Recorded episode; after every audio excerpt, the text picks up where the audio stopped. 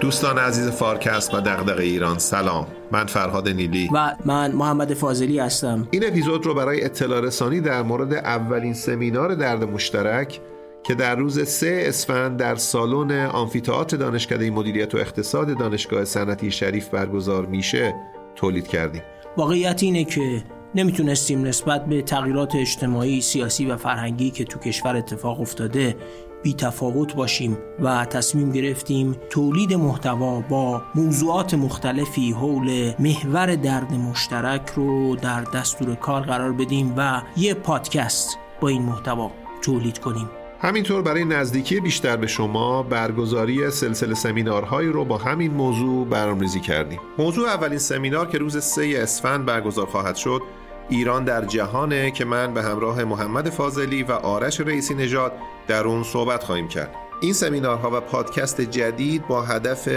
پوشش موضوعاتی مثل امید و ناامیدی، شادی و غم، برابری و تبعیض جنسیتی، اقتدارگرایی، توسعه متوازن، سلامت و موضوعاتی از این دست که درد و دغدغه مشترک تمام ایرانیانه ادامه خواهد داشت. این پادکست به صورت مشترک تو کانالای دغدغه ایران و فارکست منتشر میشه و سایر سمینارهای اون رو هم از همینجا اطلاع رسانی می‌کنیم علاوه بر اون شرکت مشاور مدیریت رهنمان که در واقع تولید کننده گروه محصولات فارکسته